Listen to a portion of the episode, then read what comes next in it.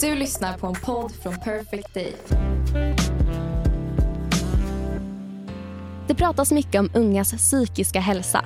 Men tyvärr är det mest vuxna som får prata. Därför startade stiftelsen Tim Berling Foundation Sveriges största insamling, For a better day. Den pågående insamlingen ger dig under 25 år möjligheten att dela med dig av dina erfarenheter, tankar, idéer och förslag för en bättre morgondag. Stiftelsen vill kartlägga vilka utmaningar ni står inför men också lyssna och ta era röster på allvar.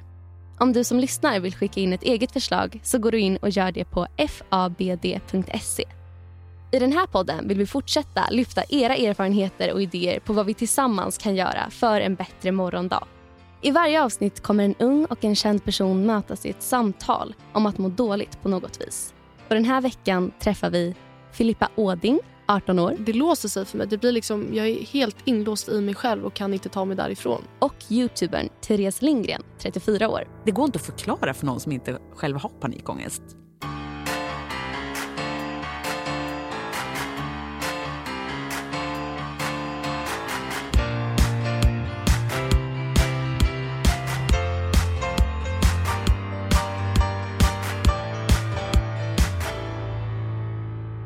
Jag skulle önska att grundskolan kunde utbilda om känslor lite mer.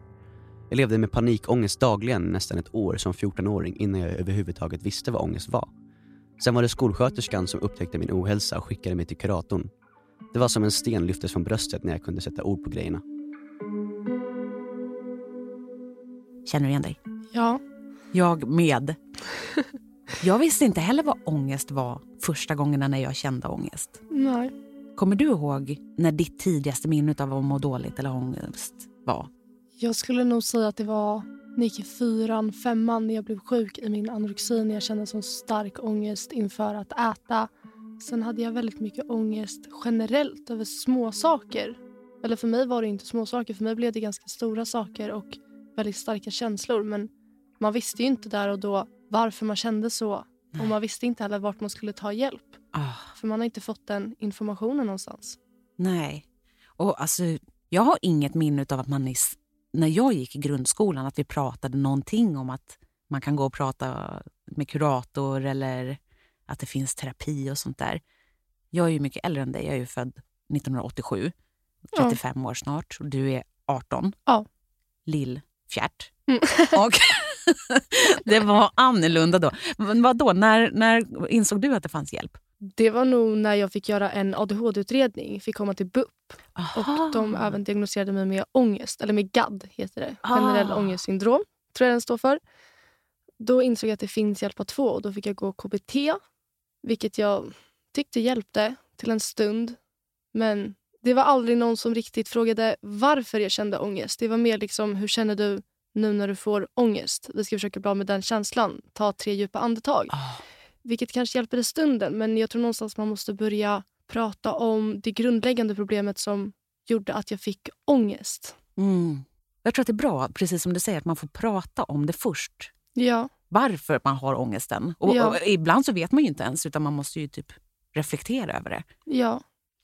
Du nämnde att du oroade dig för kalorier och sånt där. Var det det som oroade dig mest när du var ung? Eller den här, liksom när du började känna ångest och så? Jag vet faktiskt inte riktigt. Jag tror jag ofta kände ångest till exempel för miljöbyten. Då hade jag rejäla panikattacker om vi skulle åka bort på middag, om vi skulle åka utomlands. Jag vet inte om du känner igen dig. Oh ja. Jag tror, för mig har det grundats i att jag inte vet vad som gäller. Jag vet att okej, om jag är hemma får en panikattack så gör jag si eller så. Jag kan åka till BUP-akuten, jag kan ringa det här numret. Men hur funkar det egentligen utomlands? Vad gör jag? Ah, Jag vet inte om du känner igen dig. ah, 100 procent. Alltså, det är ju därför jag inte reser nu. Ja. Ah, det är så jävla trist att man har det där. För mig handlar det om ett kontrollbehov. Precis så som du säger. För att hemma till exempel, då vet jag om jag får en panikångestattack. Ja, men då kommer jag stänga in mig i mitt sovrum och så kommer jag ligga där och så kanske jag tar en ångestdämpande eller jag, jag vet inte vad jag gör för någonting. Men hur gör jag ifall jag är på ett hotellrum någonstans? Och, och exakt som du sa, utomlands. Nej, men herregud, hur gör man då? Ja. Men du sa också att du typ fick ångest över små saker som egentligen kanske inte var små saker för dig. Kommer du ihåg vad det var? Alltså det kunde vara att vi i klassrummet skulle byta platser. Det var något jag tyckte var jättejobbigt. Ah. Eh, inte veta vem jag skulle sitta bredvid.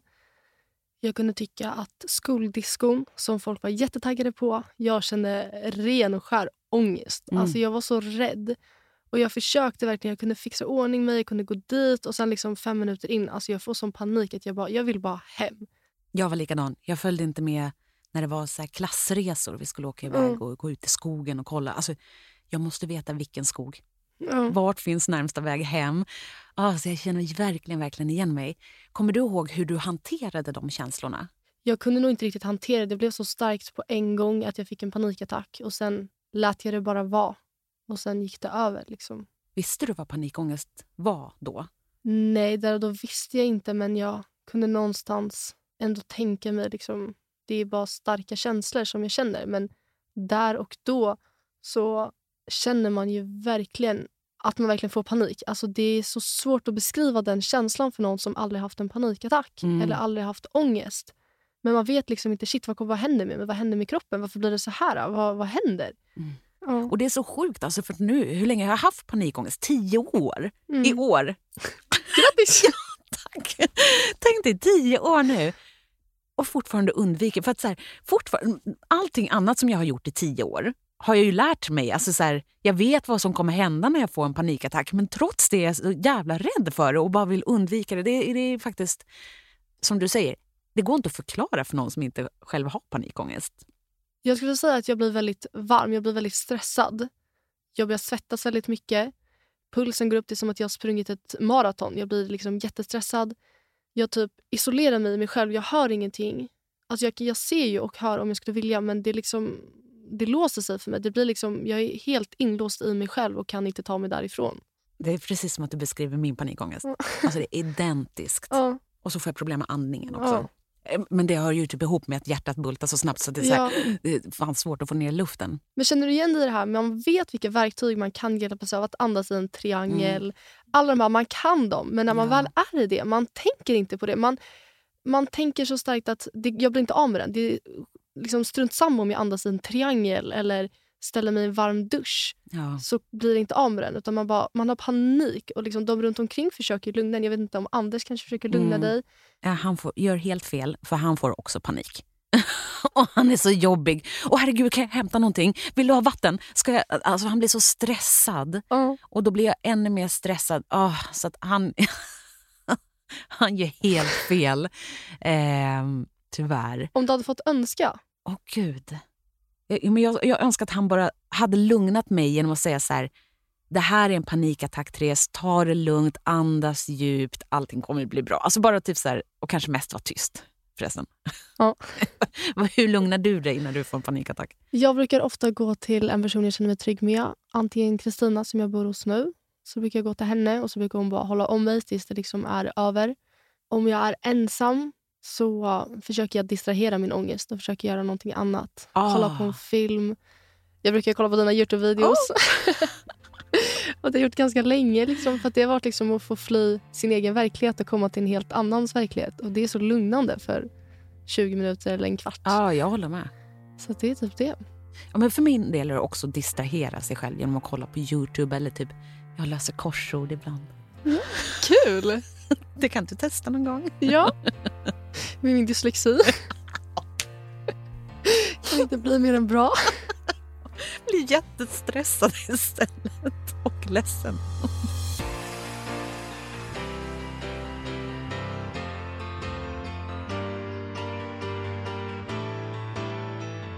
Vad behöver ni for a better day?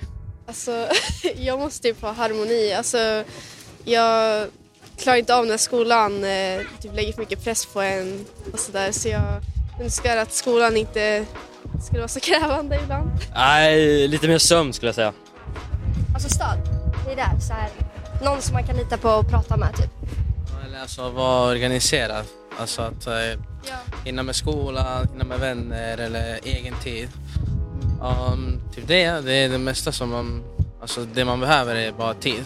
Ja, alltså typ god mat. Så då, det blir man glad av. Ja.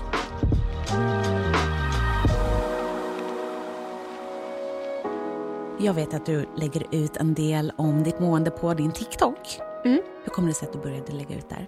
Jag tror att det började för typ två och ett halvt år sedan. 2000, nej, två och ett halvt år, det var nog tre, fyra år sedan. Jag vet inte. 2019, 2018 som jag började med min första TikTok-video. Och Då var jag hemma. Eh, jag var sjukskriven i anorexi, så jag fick inte gå till skolan, fick inte göra så mycket. Jag var liksom hemma. Och Då la jag upp en TikTok-video och typ berättade att åh, vad jag, jag sa till mig för typ två år sedan att jag aldrig ska bli sjuk i anorexi igen. Och nu är jag här idag med min anorexi. Och den feedbacken jag fick att... Jag let, vänta, heter det feedback? När man får så bra, Ja. positiva. Ja. Jag fick ganska bra feedback och det fick mig att bara... Oj, jag kanske ska lägga ut en till video. Det finns folk som blir hjälpta av det här. Det finns folk som lyssnar på mig. Och sen jag har ett ganska stort behov av att uttrycka mina känslor. Jag mår mycket, mycket bättre av det. Och det är, liksom, det är ganska skönt. Alltså de på TikTok vill veta hur jag mår. De tycker det är intressant. Jag tycker det är skönt att prata om det. Så det är bara liksom, det är typ det. Och att liksom försöka få folk att förstå att allting är inte så himla perfekt hela tiden. Vi alla har olika motgångar och vi alla har helt olika förutsättningar. Och någonting som jag ofta försöker få fram är att inte jämföra sina problem. För att vi är helt olika individer med olika bakgrunder och olika problematik. Ja. Vad fick du för feedback? Vad skrev de? Jag fick ganska mycket att Åh, jag är också där just nu, tack för att du berättar. Det känns skönt att inte vara ensam. Och Det fick mig att fortsätta och känna att det jag gör gör skillnad. Det jag gör mår jag bättre av och även andra personer. Och att personer kan veta att det finns hjälp att få. Ah. Du då? Vad får du Nej, för alltså, feedback? Ah, jag tycker det är så jävla stort. För Det är precis likadant för mig när jag började berätta om min ångest eller panikångest och sådär. Och att folk skrev att de kände sig mindre ensamma. Eller så här, tack vare att du pratade om det så, så har jag också börjat reflektera. Och jag har gjort som du har sagt och pratat med min mamma. eller vad det nu kan vara. Det är så sjukt alltså, när man tänker på att så här, lilla jag typ kan påverka någon annan människa. Mm. Eller bara så här, få en annan människa att känna sig mindre ensam. Det är jätte, jättefint ju. Ja. Och precis som du säger så är det ju typ skönt att prata om det också. Ja. Och på ett sätt, för min del i alla fall, så är det lättare att säga det på, alltså att prata om sitt mående i sociala medier än vad det är att typ ringa sin mamma ibland. Gud, ja. Eller ganska ofta. typ alltid. ja, exakt. Vi säger det rakt ut. Ja, nej, så, att, eh, så att det är verkligen så här win-win situation. Ja, gud ja.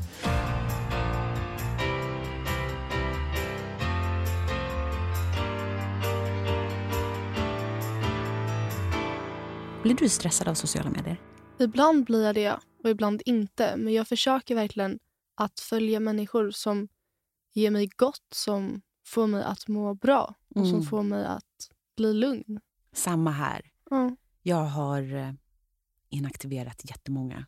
Alltså så, så att jag fortfarande följer dem, men jag får inte upp deras poster eller deras händelser. För särskilt många typ som, som reser mycket, som gör jätte- jättemycket grejer så, där, så kan jag nästan bli stressad. För jag känner, egentligen när jag sitter hemma själv med mina hundar och min kille så känner inte jag så här, åh gud vad jag önskar att jag var på Marbella. Alltså jag känner inte det, för att jag mår jätte, jättebra ute i min stuga. Jag älskar vintern, alltså jag, jag mår ju bra. Men så när jag ser vissa människor som reser jättemycket och de festar eller de, de gör saker som så här, då kan jag känna bara, gud vilket litet liv jag lever. Åh gud, jag, jag kanske borde ha det sådär. där. Typ, det är inte som att jag sitter och tänker så här, åh jag önskar att jag också var i Marbella. Inte så, utan det blir mer typ undermedvetet så känner jag så här, men gud, och här sitter jag mitt Mm. ute i skogen. Och så börjar jag typ få en sämre bild av mig själv utan att jag knappt märker det. Så Ja. många sådana har jag typ inaktiverat så att jag inte ser. Och det tror jag är ett väldigt bra råd till många. Att, att fundera över vilka man följer. För att ibland kan det bli bara att så här, man slentrianmässigt börjar följa lite folk för att de är kul och sen är plötsligt sitter man där med ett flöde som man typ faktiskt går, mår ganska dåligt utav. Ja, och så ska det inte vara. Nej. Tycker inte jag i alla fall. Jag tycker sociala medier ska vara en trygg plattform med kärlek och positivitet. Ja. Har du ett favorit sociala medieplattform? Är det TikTok? Ja, men jag skulle nog säga att det är TikTok. Ja, för mig med. Man blir helt insatt. Helt plötsligt måste jag sitta i typ två timmar. Ja. Men där är det också så kan jag tycka att det, det är mer bredd. För om jag sitter och scrollar på min liksom, For you-page, då får jag ju upp alla olika människor från alla olika delar av världen som inte bara ser ut likadana. Mm. Medan på min Instagram då är det mycket så här, jag följer många människor som ser ut nästan likadant och som klär sig exakt likadant och som gör samma saker. Och då, då jämför jag mig med det. Medan när jag på TikTok så får upp massor med olika, då, då blir det som att man inte jämför sig på samma sätt för att det finns så många att jämföra sig med. Ja, gud ja. Man känner sig som en av dem istället Ja. för en som inte tillhör dem. Exakt. Och så känns det också på TikTok som att så här, det finns verkligen en plats för alla. Du vet, alltså, jag, ibland kan man ju känna bara, åh herregud, det är så mycket weirdos. Mm. Så att man bara, yes, jag passar in för jag är också ett weirdo. För att på Instagram, alltså där hittar man aldrig några weirdos. Nej, Typ. man känner sig som en utomjording. Ja! Så därför gillar jag också TikTok. Att så här, ja, men det är en plats för, för de som är lite konstiga också. Ja. De får också sina Alltså vissa klipp är ju så sjukt roliga. Alltså man sitter verkligen och skrattar. Ja. Det är verkligen kul. Och när skrattade man senast på Ja, Instagram? exakt. Jag gråter när jag är inne på Instagram.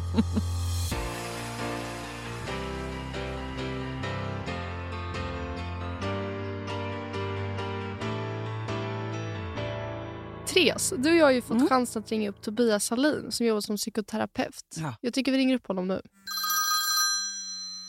Hej Tobias, det är Therese och Filippa här. Hej, hej. Hur mås det? Hej. Jo tack, det mås bra. Det är bra. Härligt att Själv då? Jo, det är jättebra. Vi har suttit här och pratat mycket om panikångest och ångest generellt. Och vi har en fråga till dig. Vi undrar Ja. nämligen lite ur en... För du är psykolog. Ja, jag, jag är psykoterapeut, men det är nästan samma sak. Ja. Ur en psykoterapeuts perspektiv. Mm. Vad har man för råd till en person som, som lider av panikångest? ja, det beror lite grann på om det är kopplat till specifika situationer, alltså om det, det är liksom en eh, om det är kopplat till exempel att man åker tunnelbana eller att man träffar en viss person eller något sånt, eller om det är generellt. Filippa, vad har du? Har du generell eller har du mer specifik? Jag har mer specifik. Jag vet ofta vad det grundas på. Ja, jag med. Så Ja. då undrar vi mest mer specifik. Hur, hur, vad har man för råd då? Ja, får jag fråga, jag blir lite nyfiken. Finns det någon, eh, kan, kan ni berätta lite grann om de här specifika situationerna handlar om? För min del så är det att åka både tunnelbana men också buss eller vara instängd i en bil, åka genom en tunnel, Mm. flygplan, alltså alla ställen där inte jag kan fly. Just det. Är det samma för dig också Filippa? För mig grundas det nog mer i känslor. Att det blir känslor som, som blir för starka och att jag blir ledsen Ah, eller arg. just det. Ungefär som att, och, att du blir lite rädd för att bli ledsen därför att du är rädd för att du skulle bli för ledsen. Att du Ja, skulle Det gå kan, sönder. det kan även vara minnen som kommer upp och att jag blir stressad över dem. Ja. Eh, när, det gäller, eh, när, när det gäller det här med att bli instängd eller upplevelsen av att eh, bli fast i någonting, till exempel som att åka tunnelbana och buss och sådär, så finns det egentligen två vägar att gå. Det ena är att man faktiskt exponeras för det, att man faktiskt tränar på att göra det ändå. Mm. Det är jättejobbigt. Det är jättejobbigt och jag vet det. Och det där, det är inte alltid man ska göra det och det är också lite viktigt att säga det. Eh, Men det, det är i alla fall ett sätt att göra det på är att med stöd sakta men säkert exponeras för att göra det. Man kan åka eh, buss vissa tider då det inte är så mycket folk eller tunnelbana vissa tider då det inte är så mycket folk. Man har med sig någon kompis. Man tränar på att göra det i mindre jobbiga eller riskfyllda situationer. Mm. Det är egentligen det ena. Det andra är ju att komma runt det, att hitta alternativ till de här. För att ibland är det lite onödigt att utsätta sig för jobbiga saker om det inte är nödvändigt. För, för det, handl- alltså, det viktigaste är ju att man förstår att det är inget fel på en. Det är Nej. inget fel på dig bara för att du tycker det är jobbigt att åka tunnelbana eller buss eller vad det nu är. Jag tycker att det är jättebra eh, bra att du säger det här. För till exempel så har jag haft mycket panikångest när jag ska prata inför mycket människor. Och det där var Ja. som jag tänkte länge. Men jag måste komma över det jag måste kunna prata och hålla tal. Tills jag insåg, men varför måste jag lära mig det då? Jag är ju Ja. vuxen, jag behöver inte hålla skolredovisningar. Jag, jag var inte intresserad av att stå och hålla tal. Så att man Nej. kan ju faktiskt också vara lite snäll mot sig själv och kanske inte behöver lära sig allt. Får man, säga ska så? Vara, man ska vara jättesnäll med sig själv Ja. tycker jag. Man, det, det är liksom inget självklart att, att vara... Det är en ganska onaturlig situation dessutom att stå framför massa människor och prata. Ja. Eh, jag tror att tycker man att det är jobbigt att sitta med en person eller ett par stycken och prata då kanske det är lite svårare rent begränsningsmässigt i ens liv för då begränsar det människor socialt och sådär. Ja. Men, men att stå framför massa människor och prata till exempel är ingenting som nödvändigtvis alla ska vara bra på. Bra att du sa så. Man, man, är, man, man är bra på så mycket annat. Ja. Så. Om man som Filippa känner lite så här nästan fobi för affektion då? Eller för Ja. känslor, hur, hur, vad har man för känslor. råd då? då? Då är det så här att man behöver förstå att känslor finns där. Nu ska jag ge en liten kortis bara, men alltså kä- känslor är vi född med. Okej? Vi är född med ett, några grundkänslor och de är i sig aldrig farliga. Och när man till exempel då pratar om ledsenhet som är en sån här känsla som också finns från början, den är ju till för att vi faktiskt ska reagera på att vi att det är någonting som är jobbigt och att det är någonting som vi förlorar kanske eller någonting, alltså sorg och ledsenhet går ju nära varandra. Så då tänker jag att ledsenhet är en helt naturlig känsla och den känslan behöver vi inte vara rädd för och den kom, vi kommer aldrig att bli för ledsen. Det är det du behöver veta Filippa. Till Så exempel. att med andra ord acceptera känslorna att komma.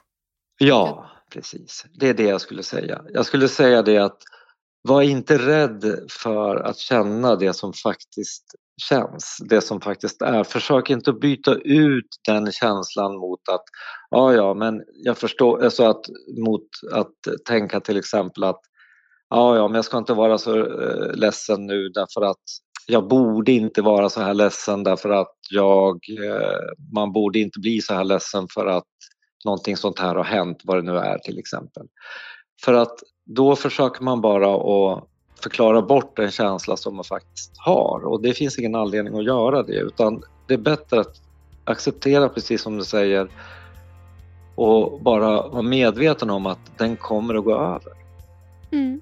All right. Tack så jättemycket Tobias. Tack så jättemycket för svaret. Tack för att vi fick prata med dig. Hej då! Okej, tack så mycket själv. Hej då! Hej då!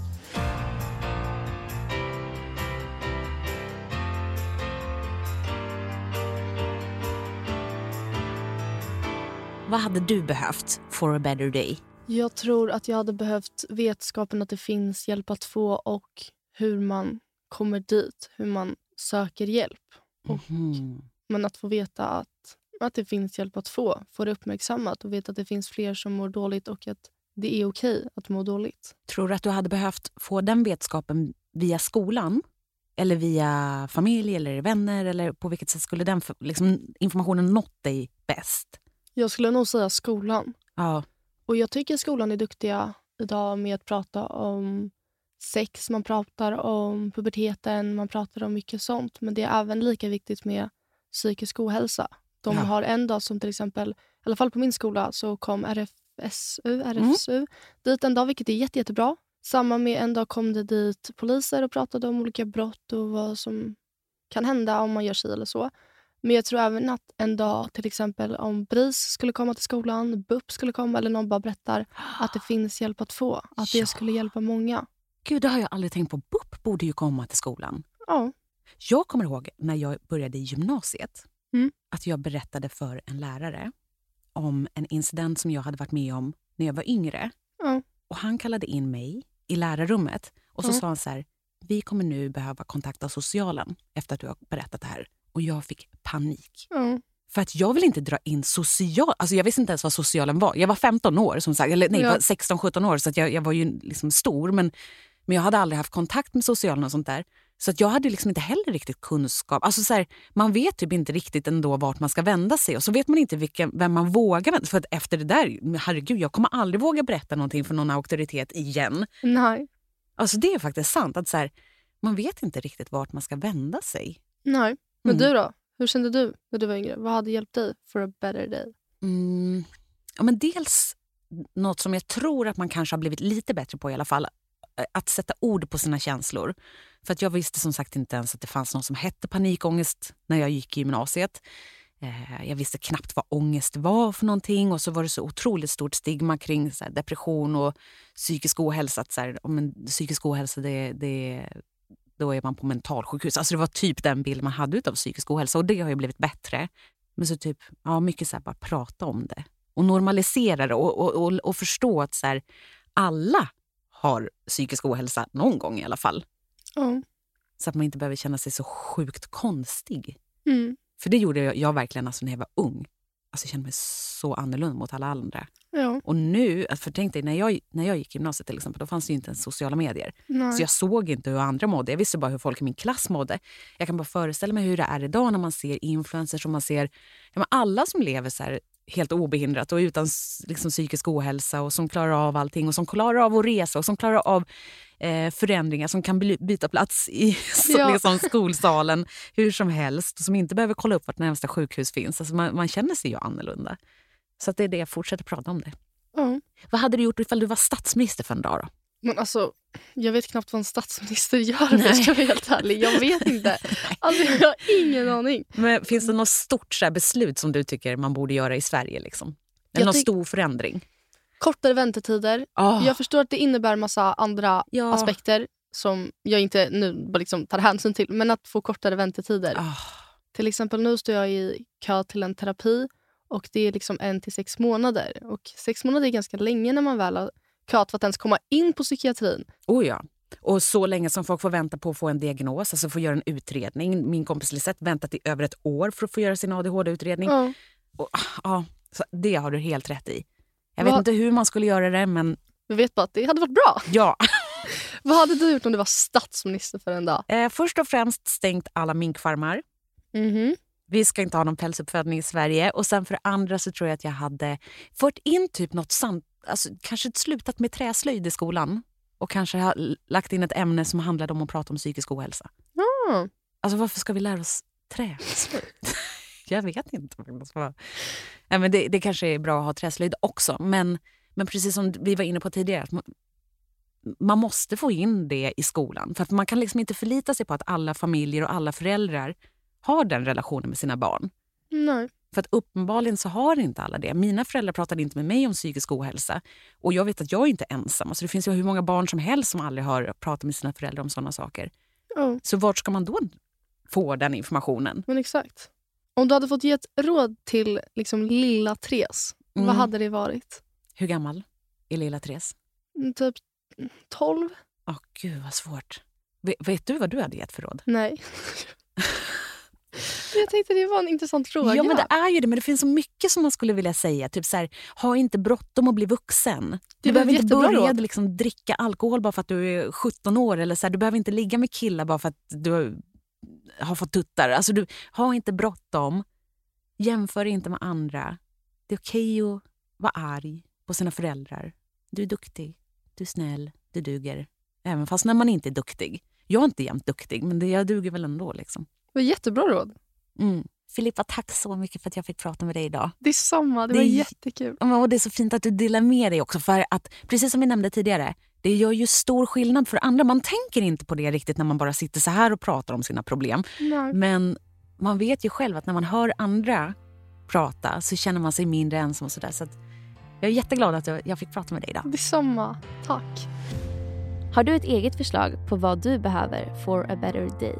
Skicka då in det på fabd.se. Alla röster är viktiga och vi jobbar tillsammans för att göra skillnad på riktigt.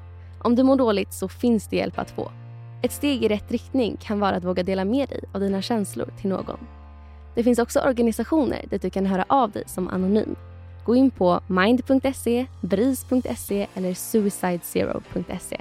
Där kan du både chatta med en volontär, ringa eller bara lära dig mer om psykisk hälsa. Producent för podden var Ninni Westin. Tack för att du lyssnat.